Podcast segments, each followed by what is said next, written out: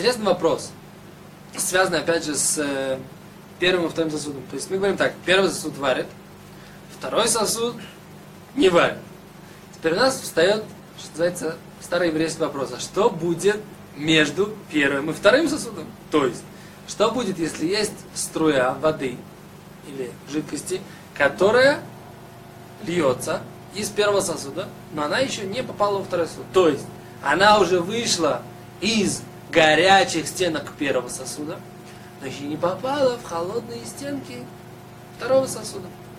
То есть, на самом деле, тем самым мы задали как бы талмудический вопрос, а что ли майсе, а что конкретно дает силу варки первому сосуду?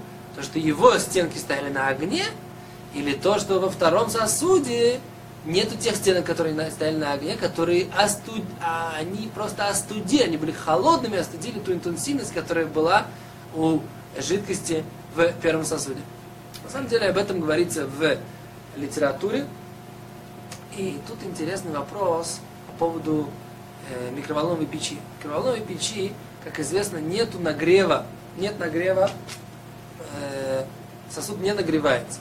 Нагревается та жидкость, которая на, находится в еде, за счет нее нагревается все остальное. То есть как бы там нагрев происходит таким образом. Тем самым получается, что может быть, может быть, там нету такого понятия, как первый сосуд, а все второй сосуд. Это такая интересная мысль, которая, которой нужно посвятить тоже отдельный урок. Как бы реально, как бы очень сложно сказать, что можно пользоваться э, микроволновой печью в шаббат, как бы каким-то образом, поэтому отдельно поговорим об этом. Но на самом деле, как бы, каким вопросом мы хотели заняться, а именно струя, которая течет из первого сосуда. Где это часто встречается в реальности? Например, у нас есть на шаббат, мы оставили чайник. Мы оставили такой чайник, дуд, дуд шаббат, то, что называется. И в нем у нас горячая вода, бемацав шаббат, которая закипела до шаббата. Мы нажали кнопочку, где написано не шаббат.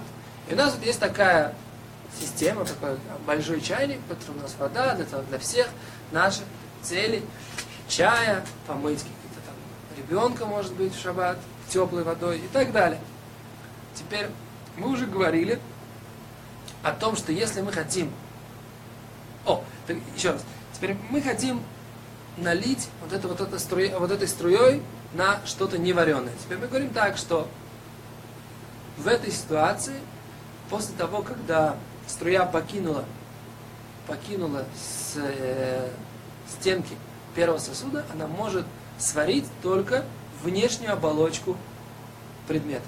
То есть, если у нас есть горячая, если у нас есть картошка, мы наливаем на нее, она лежит у нас, холод, невареная картошка, она лежит у нас, например, в стакане, мы наливаем из этого стакана, стоящего на огне чайника, на эту картошку горячую воду, она может сварить в ней только какую-то небольшую толщину, а в середине не варит. Но, поскольку мы говорим, что нельзя варить, качественно варить даже минимальный размер, то такое, такое действие запрещено. Поэтому налить на неваренную вещь с первого сосуда нельзя, этой струи. Теперь так. А что будет, если у нас будет вода? Вот в этом сосуде, который мы подставляем под струю, у нас есть у нас вода. Теперь так. Вода, мы говорим, что она, в принципе, холодная вода. Она как бы варится, если мы наливаем на нее горячую воду.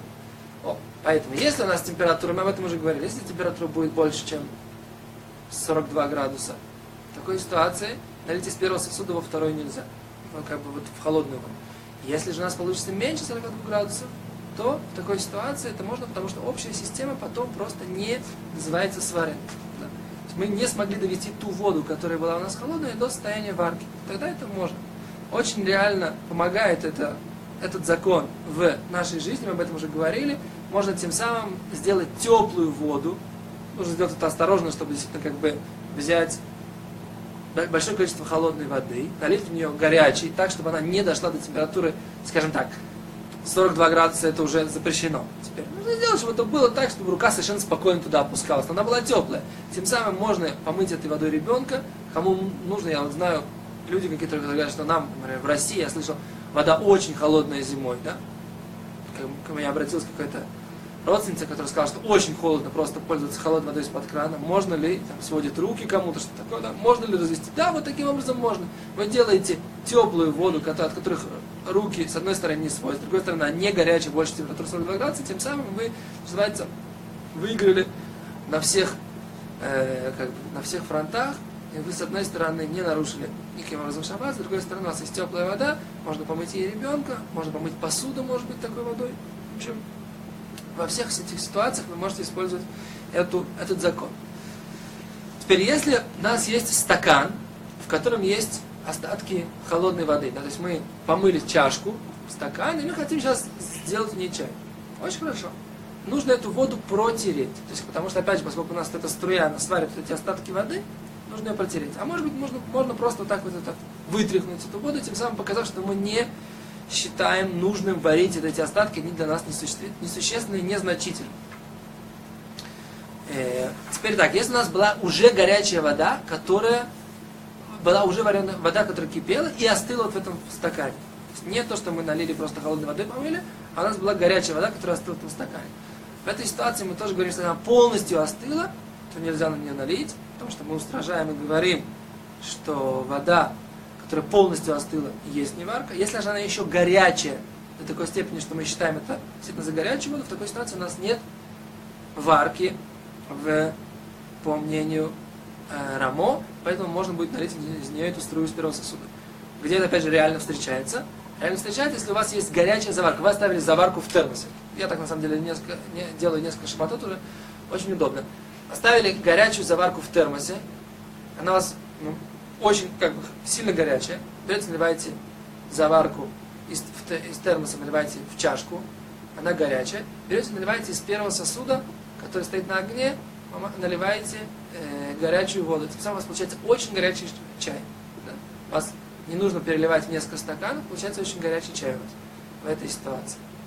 И единственный, единственный вопрос в этом, как, как насыпать сахар, то есть как бы считать ли это первый сосуд или второй сосуд, столько вы налили из этого. В принципе, принято считать, что это считается второй сосуд, возможно, что можно положить сахар вот в такой вот в такой вот второй сосуд, который у нас получился. Все получается очень горячий чай в э, зимние шаббаты это очень согревает душу позволяет наслаждаться шаббатом в полной мере. Важный закон, который нужно э, в связи с этим э, сказать, это следующее. Значит, если у нас есть уже горячий чай, который мы в него добавили сахар, после этого мы считаем, что вот эта система у нас второй сосуд. Мы добавили сахар во второй сосуд. Теперь сахар растворился. Теперь если мы нальем горячий, например, хотим долить горячей воды, или это было у нас кофе, мы долили сюда молоко пастеризованное. Да? Теперь мы хотим опять долить горячей воды. Кроме того, что если у нас есть молоко, это не очень с точки зрения законов мяса и молока, потому что, может быть, потом... В общем, лучше не наливать таким образом. Но даже с точки зрения законов шаббата, у нас в этой ситуации мы вот этой вот струей варим вот этот вот раст, э, э, сахар, который у нас растворился, и вот это молоко. В такой ситуации это нельзя, потому что мы вот это варим, то, что называем внешнюю часть. И у нас опять же это будет... До этого оно не варилось, оно было во втором стакане, в втором сосуде, а сейчас оно как бы варится струей из первого. Поэтому в такой ситуации, если вы уже добавили сахар, добавлять еще раз из первого сосуда нельзя. Поэтому то, что нужно сделать, это перелить это, налить, взять еще одну чашку, налить в нее, как бы протерев ее предварительно, или вытряхнув, как мы сказали, налить в нее горячую воду и налить тогда ваш стакан с чаем, который у вас есть. Тем самым вы избегаете проблемы, что вы строите из первого сосуда, вот только перелив из второго сосуда вы получаете, получится у вас даже третий сосуд. Вот, это то замечание, которое нужно обязательно сделать.